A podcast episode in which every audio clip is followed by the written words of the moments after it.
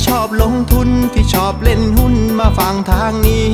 ตลาดวายพอดแคสต์เขามี ข้อมูลดีดีเล่าเข้าใจง่าย อย่าลืมกดแชร์กดไลค์กด Subscribe กดกระดิ่งด้วยนะ คุณกำลังฟังตลาดวายพอดแคสต์ปีที่ 3 ประจำวันจันทร์ที่ 25 กรกฎาคม 2565 ครับ ครับ สวัสดีครับเพื่อนๆครับ วันนี้นะครับเราก็อยู่ใน 1 ใน 3 วันนะ ของวันทำการในสัปดาห์นี้นะครับ วันนี้วันแรกนะครับ Set Index ก็สามารถปิดบวกได้นะครับ วันนี้ปิดบวกไป 7 จุด ปิดที่ 1,560 จุดกลมๆแล้วกันนะครับ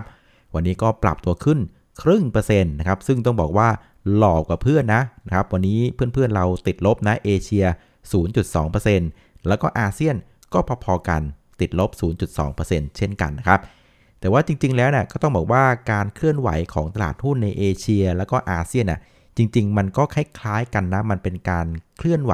ในกรอบแคบๆนะ เพื่อรออีเวนต์ใหญ่ 3 อีเวนต์ ซึ่งมันจะเกิดขึ้นนะครับในช่วงของวันพฤหัสกับวันศุกร์นี้นะครับ อีเวนต์แรกนะครับก็คือเรื่องของการประชุมธนาคารกลางสหรัฐนะครับ ก็จะมีการตัดสินกันในเรื่องของการขึ้นดอกเบี้ยนะ มันก็จะไปเกิดขึ้นตอนประมาณคืนของวันที่ 27 นะครับ ประมาณตีหนึ่งของวันที่ 28 นะครับ ก็คือรุ่งสางของวันพฤหัสนะ ก็ตลาดก็มาลุ้นกันว่าจะขึ้นดอกเบี้ย 75 basis point จริงหรือเปล่านะครับ ตามที่ทาง Fed Member ต่างๆ ไกด์กันไว้ อีเวนต์ที่ 2 ก็คือในวันพฤหัสเช่นกันนะครับ ก็จะเป็นเรื่องของตัวเลขนะครับ GDP ประจำไตรมาส 2 ของอเมริกานะ ตลาดก็ลุ้นกันว่า จะติดลบนะครับเป็น 2 ไตรมาสติดต่อกันหรือเปล่านะครับ ซึ่งจะเข้าสู่โหมดที่เรียกว่า technical recession นะครับก็คือการถดถอยนะเศรษฐกิจถดถอย ส่วนอันที่3นะครับก็จะลุ้นกันต่อในคืนวันศุกร์นะเรื่องของเงินเฟ้อสหรัฐอเมริกา ซึ่งจะดูผ่านตัวเลขของ PCE นะครับรายจ่ายส่วนบุคคลนะครับก็ตลาดก็จะลุ้นกันต่อว่าจะไปในทิศทางเดียวกับตัวเลขของดัชนีราคาผู้บริโภคนะครับหรือว่า CPI หรือเปล่า ซึ่งก่อนหน้านี้ เขาก็ทำ new high นำกันมาแล้วนะครับ อันนี้ก็จะเป็น3อีเวนต์หลักสำคัญที่ตลาดกำลังเฝ้ารอดูอยู่นะ มันก็เลยกลายเป็นภาพที่ว่าเคลื่อนไหวนะครับในกรอบแคบๆกันครับเพื่อรอประเด็นเหล่านี้นะครับเพียงแต่ว่า SET Index เนี่ยอาจจะดูดีกว่าเพื่อนไปนิดนึงตรงที่ว่าโฟกัสของการเทรดวันนี้นะครับมันออกจะหลุดออกไปนะครับจากเรื่องของเพื่อนๆนะครับคือเราไปโฟกัสกันเรื่องของหุ้น IPO กันซะมากกว่านะครับก็คือ ไทยประกันชีวิตนะ TLI นะครับก็ลุ้นกันว่าจะวิ่งกันรุนแรงขนาดไหนนะครับแล้วจะได้ fast track เข้าเซต50 เลยหรือเปล่านะครับก็ไปลุ้นกัน อันที่ 2 ก็คือเป็นเรื่องของการขยับเคลื่อนนะครับไปตามงบการเงินที่ออกมาดีนะครับซึ่งในปลายสัปดาห์ที่ผ่านมานะกลุ่มธนาคารมันออกมาดีมากไงนะครับแล้วสัปดาห์นี้มันก็จะเป็นสัปดาห์ของการประชุมนักวิเคราะห์กันต่อนะครับคนก็คาดหมายกันว่าแหมงบดีแบบนี้ มันก็น่าจะมีการอัปเกรดปรับประมาณการกันต่อนะครับก็มีโมเมนตัมเชิงบวกเข้ามาที่กลุ่มธนาคาร ซึ่ง sector ธนาคารมันก็เป็น sector ค่อนข้างใหญ่เนาะนะครับมันก็เลยทำให้ช่วยพยุงตลาดนะฮะได้ค่อนข้างดีนะครับก็เลยทำให้วันนี้เซตอินดี x เนี่ยสามารถปิดบวกได้แล้วก็ดูที่จะ outperform เพื่อนๆ นิดนิดหนึ่งนะครับก็ถือว่ายังดีเนาะคราวนี้มาดูการเคลื่อนไหวของเซ็ตอินดี x ในตอนเช้านะครับเราก็เปิดบวกเบาๆเบาๆนะครับประมาณสัก 1 จุด ไปเปิดที่ 1,553 จุดนะ เปิดนิดนึงนะครับ แล้วจากนั้นก็ลงไปเล่นในแดนลบประมาณสัก 10-15 นาทีนะครับ แล้วจากนั้นก็สามารถเดินหน้านะครับซึมขึ้นซึมขึ้นไปปิดบวกได้ค่อนข้างสวยเลยนะครับ 1550 สังเกตดูตั้งแต่ 10โมง15นะการขึ้นของเซตเนี่ยถือว่าขึ้นค่อนข้างดีนะ คือมีความสม่ำเสมอไม่ได้เหวี่ยงมาเล่นในแดนลบอีกเลยนะครับแทบว่าแทบจะขึ้นกันเป็นไม้บรรทัดเลยนะอันนี้ก็ถือว่าเป็นเรื่องที่ดีนะ คือไม่มีความผันผวน คราวนี้พอไปดูข่าวระหว่างวันนะครับ ก็ต้องบอกว่าไม่มีประเด็นเลยเลยนะครับ ค่อนข้างเงียบนะครับ เพียงแต่ว่ามันจะมีประเด็นที่เกิดขึ้นตอนตลาดปิดนะครับ ก็คือเรื่องของสาธารณสุขนะครับ อย่างที่บอกว่าวันนี้เนี่ยสาธารณสุขเขาจะมีการพูดคุยกันนะครับ หลังจากที่ในช่วงสุดสัปดาห์ที่ผ่านมานะนะครับอนามัยโลกเขาก็มีการยกระดับเรื่องของโรคฝีดาดลิงใช่ไหมคราวนี้สาธารณสุขบ้านเราก็บอกว่าโอเค เดี๋ยวเราเอาบ้างนะครับ แต่ว่าจะขอคุยกันว่าจะยกระดับไหม ซึ่งสุดท้ายเนี่ยพอตลาดปิดไปแล้วเนี่ยก็มีข่าวออกมาว่า ทางสาธารณสุขเองน่ะก็ยังคงไม่มีการยกระดับเรื่องของโรคฝีดาดลิงนะ แกยังคงให้เป็นโรคติดต่อเฝ้าระวังอยู่นะครับ เพราะเขาบอกว่าโรคฝีดาดลิงเนี่ยมันไม่เข้านิยามของการเป็นโรคติดต่ออันตรายนะครับ โดยนิยามที่สำคัญของโรคติดต่ออันตรายเนี่ยมันมีอยู่ประมาณ 3 ข้อ อันที่ 1 คือมันต้องรุนแรง อันที่ 2 คือมันต้องติดเชื้อง่าย อันที่ 3 มันจะต้องแพร่ระบาดอย่างรวดเร็วนะครับ ซึ่งเขาก็ดูแล้วเนี่ยมันไม่เข้าทั้ง 3 เงื่อนไขเลยนะครับ แล้วก็ประเทศไทยก็เชื่อว่าเอาอยู่นะ สาธารณสุขเลยกก็เลยประมาณว่า ไม่มีการยกระดับนะครับก็กังวลว่าถ้าเกิดไปยกระดับแล้วเนี่ยคนอาจจะตกใจและภาคท่องเที่ยวอาจจะสะดุดได้ ก็เลยกำหนดให้เป็นเพียงแค่โรคติดต่อเฝ้าระวังเท่านั้นเองนะครับ ก็ถือว่าเป็นข่าวดีสำหรับกลุ่มท่องเที่ยวนะฮะ ส่วน กลุ่มหุ้นนะครับที่ผลักดันตลาดในเชิงบวกวันนี้นะครับ หลักๆเนี่ยก็จะเป็นกลุ่มที่เกี่ยวเนื่องกับเรื่องของการเงินการธนาคารนะวันนี้กลุ่มธนาคารแล้วก็กลุ่มไฟแนนซ์เนี่ยช่วยดันตลาดได้ถึง 4 จุดเลยนะครับ ที่เด่นที่สุดก็จะเป็นตัวของธนาคารไทยพาณิชย์นะครับ ก็ปรับตัวขึ้น 5%นะครับหลังจากวิบากกรรมความกังวลเรื่องของบิดโค้งบิดครับเนี่ยมันก็มาลายหายไปนะครับ กลับมาเคลื่อนไหวตามปัจจัยพื้นฐานดีกว่านะครับแล้วราคาหุ้นเองก็ ลงมาน่าสนใจด้วยนะครับจาก 140นะครับลงมาเหลือ 90 กว่าบาทนะครับจากเคยแพงกว่ากสิกรไทยมากๆ ตอนนี้กลับมาเสมอกันละนะครับตลาดก็เลยเริ่มกลับมางัดตัวของธนาคารไทยพาณิชย์กันนะครับส่วนกสิกรไทยก็ขยับขึ้นเบาๆนะประมาณสัก2%นะครับกรุงไทย TTB ก็มาพร้อมกันหมดเลยนะครับส่วนอีกกลุ่มหนึ่งนะครับก็จะเป็นกลุ่มที่ลุ้นนะครับเรื่องของงบที่จะออกมาฟื้นสวยๆนะก็มีตัวของ c o m 7นะบวกมา 4% แล้วก็มีตัวของ CRC ด้วยนะครับ ก็เป็นเรื่องของธีมเปิดเมืองนอตที่จะดันให้เรื่องของงบ ไตรมาส2ก็น่าจะเป็นภาพของการฟื้นตัวต่อเนื่องจากไตรมาส1นะครับ ส่วนกลุ่มหุ้นที่กดตลาดในเชิงลบวันนี้นะครับ หลักๆกก็จะเป็นกลุ่มของพลังงานนะครับ หลังจากราคาน้ำมันดิบนะครับไม่สามารถยืนระดับ 100 เหรียญต่อบาร์เรลได้นะครับ ตอนนี้หลุดมาเหลือประมาณสัก 94-95 เหรียญแล้วนะครับ ก็เป็น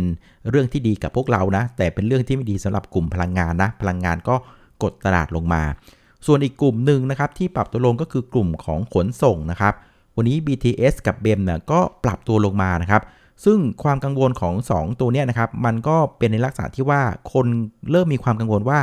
การประมูลรถไฟฟ้าสายสีส้มนะครับแสนสี่หมื่นล้านน่าจะไม่ผิดเนี่ยอาจจะต้องมีการเลื่อนหรือเปล่านะครับ เพราะว่า สังเกตดูหุ้นหลาย ๆ ตัวที่มีความสัมพันธ์เกี่ยวกับเรื่องของการมงการเมืองต่างๆเนี่ยเริ่มเรียกว่าไปกันไม่เป็นเลย คือหุ้นอะไรที่ไปปรากฏหรือโครงการอะไรไปปรากฏอยู่ในการประชุมสภาในรอบที่ผ่านมา เพื่อนๆสังเกตดูนะ หุ้นหยุดกึกหมดเลยนะครับ ก็อาจจะเป็นไปได้ว่าแม้ว่าในเชิงของการเมืองน่ยนะครับ อาจจะมีการยกมือโหวตผ่านฉลุยนะครับในภาพของการเมืองเนาะแต่ในภาพของอีกมุมหนึ่งคือในภาพปฏิบัติจริงเนี่ยมันก็ต้องมีการ สืบสาวราวเรื่องกันต่อนะครับก็เลยทำให้หุ้นที่มีความเกี่ยวเนื่องกับอีเวนต์ทางการเมืองแบบเนี้ยมันก็เลยยังไปไม่ไหวนะคนก็กังวลว่าการประมูลสารสีส้ม มันจะเลื่อนหรือเปล่าก็เลยทำให้ทั้ง 2 ตัวเนี่ยมันก็ถอยกันลงมานะครับผลสรุปในภาพรวมของหน้าหุ้นวันนี้นะครับกลุ่มที่เล่นอะก็จะเป็นกลุ่มที่งบดีนะครับแล้วมีลุ้นในการอัปเกรดปรับประมาณการกันนะครับแล้วก็เป็นกลุ่มอีกกลุ่มหนึ่งก็จะเป็นกลุ่มที่งบกำลังจะออกมาดีนะครับก็เรียกว่าวัดใจกันมาเก็บหุ้นกันนะครับ ส่วนกลุ่มที่วันนี้ไม่เล่นนะครับ ก็จะเป็นกลุ่มที่ปัจจัยที่เกี่ยวเนื่องกับปัจจัยพื้นฐานของเขากำลังออกมาในเชิงลบ เช่นเรื่องของน้ำมันนะครับ เรื่องของการประมูลที่อาจจะล่าช้าเป็นต้นนะ กลุ่มพวกนี้ก็ถูกลดน้ำหนักกันลงไปนะครับ มาดูกลุ่มผู้เล่นในตลาดกันบ้างนนะครับ วันนี้นะครับสคู่ชูชื่นนะครับ กองทุนกับนักทุนต่างชาติก็ซื้อทั้งคู่นะ วันนี้กองทุนซื้อติดต่อกันเป็นวันที่ 4 แล้วนะครับ วันนี้ซื้อไป 26 ล้านบาทนะครับรวม 4 วันนะซื้อไป 4,700 ล้านบาทนะครับส่วนฝรั่งนะครับวันนี้ซื้อติดต่อกันเป็นวันที่3นะครับซื้อไปอีก 1,495 ล้านบาท รวม 3 วันนะซื้อไป 3,300 ล้านบาทกลมๆนะนะครับนั่นหมายความว่าในซีรีส์นี้นะครับฝรั่งกับกองทุนน่ะซื้อหุ้นรวมกันแล้วประมาณสัก 8,000 ล้านบาทนะอะถือว่าเป็นซีรีส์ที่น่าติดตามนะครับ คราวนี้เรามาเดากันว่าพฤติกรรมของทั้งคู่เนี่ยเขากำลังคิดอะไรอยู่นะครับ ผมเดาเลยว่าทั้งคู่นะทั้งนักทุนสาบันแล้วก็ฝรั่งนะผมว่าเขาน่าจะเริ่มคิดว่าไอประเด็นต่างๆ 3 อีเวนต์ใหญ่ที่ผมเล่าให้ฟังเมื่อตอนต้นรายการเนี่ยมันน่าจะสะท้อนเข้าไปในตลาดพอสมควรแล้วนะครับ ไม่ว่าจะเป็นเรื่องของเฟดจะขึ้นดอกเบี้ย 75 basis point เรื่องของเศรษฐกิจจะถดถอยหรือเปล่านะครับ ซึ่งตอนนี้ใจเนี่ยเหมือนราคาหุ้นเนี่ยมันสะท้อนว่าถดถอยไปละนะครับ แล้วก็มีเรื่องของเงินเฟ้อซึ่งก่อนหน้าจริงๆ ต้องบอกว่าเราเห็นตัว CPI มันนำนิวไฮไปละ เพราะฉะนั้น PCE มันก็ไม่น่าจะแตกต่างกัน เพราะงั้นไอ้สประเด็นเหล่านี้ผมว่าเกินครึ่งเนี่ยมันถูก price in เข้าไปในดัชนีในราคาหุ้นกันพอสมควรแล้วนะครับ มันก็อาจจะเป็นไปได้ว่ากองทุนนะครับกับต่างชาติบางส่วนเริ่มมองว่า เอาว่าขอเรียกว่าถือถือตั๋วไว้นิดนึงแล้วกันนะครับ ก็เริ่มมีการมาเก็บหุ้นกันบางส่วนเบาๆนะ เดาว่าจะเป็นแบบนี้นะส่วนมูลค่าการซื้อขายวันนี้ก็อยู่ที่ 57,747 ล้านบาทนะครับ ก็แทบจะพอๆกับวันศุกร์ที่ผ่านมาเลยนะฮะ แต่ว่าอย่างไรก็ดีเนี่ย ถ้าเกิดว่าเราหักตัวของมูลค่าการซื้อขายของตัวไทยประกันชีวิตเนาะ TLI ออกไป จริงๆ ก็ต้องบอกว่ามูลค่าการซื้อขายวันนี้ก็ค่อนข้างซบเซานะนะครับ อาจจะเป็นสัก 40,000 ปลายๆ เกือบ 50,000 ล้านนะครับ ส่วนสุดท้ายนะครับมาสู่ประเด็นที่จะส่งผลต่อตลาดหุ้นในวันพรุ่งนี้นะครับ พรุ่งนี้เป็นวันอังคารเนาะแต่ว่าอีเวนต์มันจะเกิดขึ้นในช่วงของรุ่งสางวันพฤหัสกับวันศุกร์เพราะฉะนั้นก็ส่วนหนึ่งนะครับ เชื่อว่าจะเป็นโหมดของการรอนะนะครับ เรื่องของอีเวนต์เพราะฉะนั้นช่วงนี้พอระหว่างรอนะครับ มันก็ต้องมาเล่นเรื่องของงบไปก่อนครับ หุ้นอะไรที่งบดีอย่างกลุ่มธนาคารก็อาจจะเล่นต่อ หุ้นอะไรที่มีการพรีวิวผลประกอบการว่าจะออกมาดี ก็น่าจะเป็นกลุ่มที่หยิบมาเล่นกันนะครับ แต่ผมสังเกตดูนะครับในช่วงสัปดาห์ที่ผ่านมาไอ้ที่มันเล่นเก่งงบกันนะฮะส่วนใหญ่นะ่ะงบที่ดีนะ่ะที่จะออกมาดีเนะี่ยตลาดจะกล้าเล่นกันในกลุ่มหุ้นที่มันเคลื่อนไหวอยู่ในโซนล่าง คือไอ้พวกงบที่จะออกมาดีแต่เคลื่อนไหวโซนบนน่ะตลาดก็ยังไม่กล้าเล่นอยู่ดี เพราะรู้สึกว่ามันวิววิวไงชอบกลนะครับมาวัดมา bet กับพวกที่หุ้นจะ ที่งบจะออกมาดี แต่มันยังอยู่โซนล่างจะดีกว่านะครับเราก็เลยเห็นช่วงสัปดาห์ที่ผ่านมานะหุ้นอย่างธนาคารไฟแนนซ์นะครับหรือว่าวันนี้ commerce เนี่ยเริ่มงัดมาละนะครับเพราะฉะนั้นตลาดดูจะเอาความสบายใจเพราะว่าอีเวนต์ใหญ่มันรอข้างหน้านึกไหมไปเล่นโซนบนกูก็เสียวกูขอโซนล่างแล้วกันนะครับเพราะฉะนั้นหุ้นโซนล่างที่งบจะออกมาดีผมว่าน่าจะได้รับความสนใจจากตลาดในช่วงนี้นะครับเอาละสุดท้ายมาสู่ตัวอย่างแผนการ trade นะครับ วันนี้เนี่ยความสวยงามของเซ็ตอินดี x ก็คือว่ามันปิดที่แนวต้านเนาะ1,560 จุดนะครับ แต่ว่ามันขาด volume มาสนับสนุนนะครับหัก volume นะครับของไทยประกันชีวิตออกไปนะก็ถือว่าค่อนข้างซบเซานะ เพราะฉะนั้นต้องบอกว่าตลาดยังไว้ใจไม่ค่อยได้นะอ่าฉะนั้นการ trade เนี่ยนะครับ ก็ง่ายๆเลยสำหรับคนที่เก็งกำไรระยะสั้น ก็ให้ดูราคาเปิดของวันนี้แล้วกันครับ วันนี้เซ็ตอินดี x มันเปิดที่ 1553 นะครับ พรุ่งนี้ก็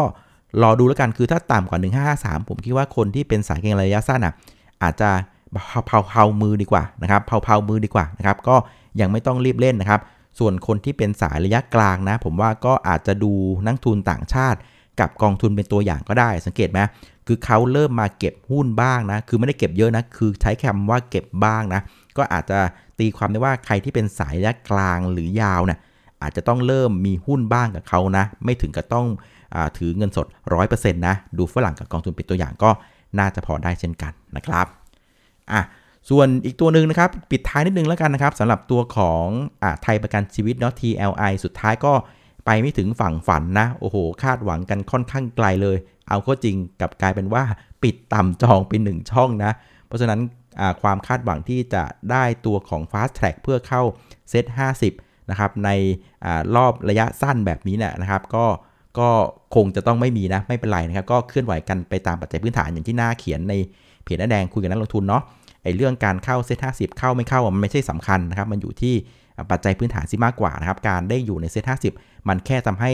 มันมีสปอตไลท์นะครับส่งแสงชัดนิดนึงนะครับแต่ไม่เป็นไรปัจจัยพื้นฐานยังคงเป็นเจ้ามือสำคัญเนาะใครที่จองหุ้นตัวนี้ไว้ยังไงก็เป็นกำลังใจให้นะครับเอาละวันนี้ก็ประมาณนี้แล้วกันนะครับ เดี๋ยวพรุ่งนี้เรากลับมาเจอกันทีกับรายการตลาดวายพอดแคสต์นะครับ วันนี้ลาไปก่อนครับ นอนหลับฝันดี ราตรีสวัสดิ์ครับ